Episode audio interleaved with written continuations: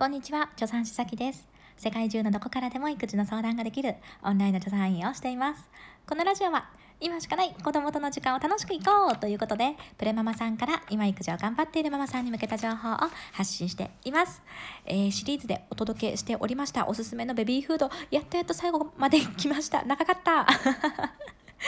ということで今回ねご紹介するのはもううちでねヘビロテですねもう本当にヘビロテしてて、えーこれがないと生きていけないぐらいに なっているママーノさんという富山にあるね、えー管理栄養士さんがやっている手作りの離乳食販売さんになります。で、これね、あの郵送してくれるんですよ。チルドになってて、チルドのこう真空パックになった状態で、えー宅配してくれるっていうね、そういうなんか離乳食と幼児食を売っている、えー方になります。でこれの何がいいかっていうとなんかね本当にこう手作り感手作り感がいいんですよ。ベビーフードってあげることに抵抗がある。なんかどうしてもね抵抗があるって方すごくすごくやっぱり多いんですよね。多い。だけれどもここってその手作りしてくれてるしやっぱりねメニューメニュー自体がねほんとなんか手作り感あるの。もう手作り何回言ったらいいんだって感じなんだけど。だからイメージとしてはなんかベビーフードっていうものをあげている。じゃなくって人が作ってなんかこれ食べなよ美味しいのできたからさよかったら赤ちゃんに食べさせてあげてっていうこうなんかお裾分けしてもらっているようななんかそんな感じになれるもう手作り感。手作り何度も言う。でもそういう感じなんですよ。だから私がここをおすすめしたい人っていうのは一つは、えーなんか自分がね離乳食を作ることに疲れちゃってる、ね、手作りに疲れちゃってるんだけどでもどうしてもね心理的にえーベビーフードをあげるっていうのには抵抗があってこの狭間でね、えー悩んでいるいる人辛い思いをしている人っていうのにおすすめしたい。でもう一個は、えここの離乳食はね、えパターンが2つあって1つは離乳食初期用のやつもう一個は手づかみ食べ用のやつなんですよ。で私はその初期っていうのはここのやつはちょっと利用したことがないんでどんなもんかわかんないんですけど手づかみメニュー手づかみ離乳食っていうのはもうリピートしまくっててトータルで30食分食べてるんですねうち。で手づかみのものを作るって結構大変じゃないですか。なんか私はなんですけど手づかみじゃない普通のものって、えーなんか親が食べてるものをちょっとこう取り分けして、えーちょっとアレンジしてみたりとかなんかまあいろいろそういうのをしてあげてすいんだけどなんか手づかみのものをいろんなバリエーションで作るって私はねちょっと難しくって例えばなんかお野菜とかをね、え蒸したりとかさなんかしてそのまんまこう野菜スティックみたいな感じとかにしてあげるとかだったら、まあ、簡単に簡単にできるけど、まあ、それってすごいマンネリじゃないですか。なんかやっぱりもっとアレンジしていろんなご飯あげたいでしょ？だけど手づかみができる。常に手づかみができる。そしていろんなアレンジの効いたえバリエーション豊かなレシピを毎回毎回1日3食なんならうち今5回食やってるから5回提供するって無理なんですよね。本当に追いつかない。全然追いつかないし私の中の頭のレパートリーも追いつかない。っていうことなのでこのなんか手づかみって私一番ちょっと作りにくい私の中では作りにくいんですよ。手づかみ時期を超えてなんかあの幼児食になったら幼児食になったでもっとこう親のねご飯から取り分けたりできるんだけどなんか私的には一番この手づかみ時期ってすごく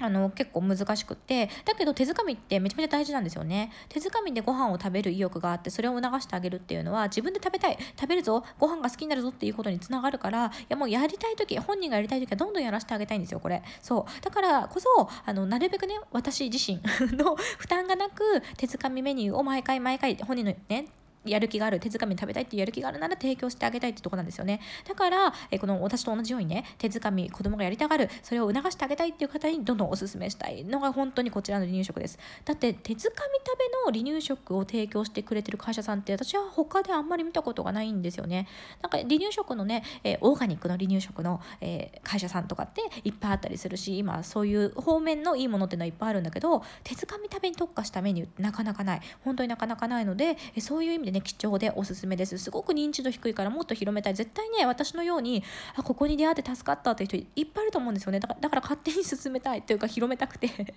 せっせと広めてる。で実際にフォロワーさんもねやっぱり私と同じように手づかみ食べになった途端にすごく負担が増えて困ってたからここ知れてよかった助かったっていう人がいらっしゃる。すごくいらっしゃるんですね。で、えーこのママーノさんなんですけどただ一つ難点があります。難点がある。そう難点もあるのよ。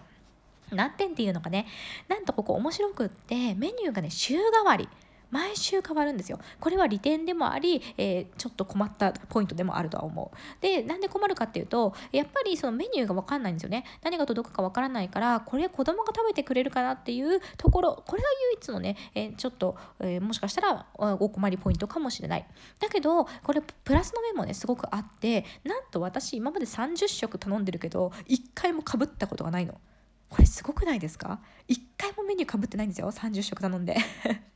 すごいでしょ？で子供にはさやっぱり味覚を広げ広める広げるためにいろんなご飯作ってあげたいと思うしさまざまな食材をいろんなね調理法であげたいって思うじゃないですか。だけど自分が提供できるものってマンネリ化もするしさご限界がありますよね。それをもういろんなご飯をあげてあげられる。これって素晴らしいですよね。素晴らしい。自分じゃやっぱりできないこと。これっていうのはえ他のね人のありがたいねもう手を借りて実現できるすごくいいことだと思うんですよ。だから、まあ、ちょっとね、えー、まあ子供が食べないものもたまにあるかなっていう、えー、ドキドキ感はありますがだけどもうそれ以上に私はメリットがあるというふうに思っています。で実際に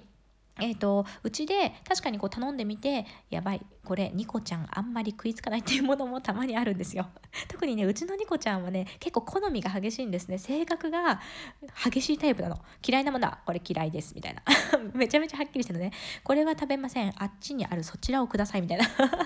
もうなんか目で見てて指示してくるの。これは食べません。私そちらのものを食べますみたいな。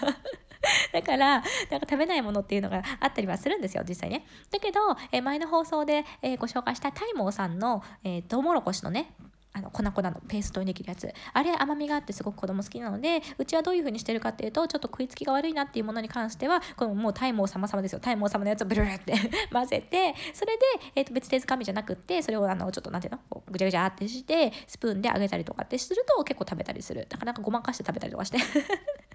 でそういう風に使ってます。だからえ完全にこれ食べなくっても捨てなきゃダメだっていうことになったことは一回もないですね。そうないです。ということで、えー、何が届くかちょっとドキドキなのでえじゃあ実際どんなものが入ってるのっていうのを、えー、このメニュー表がねまだうちに残ってるのがあったので、えー、ご紹介していきたいと思います。まあでもご紹介するけど、まあ、30食頼んで私今までかぶったことがないから同じものがね届くか分かんないけど、まあ、一例ね一例として参考までに。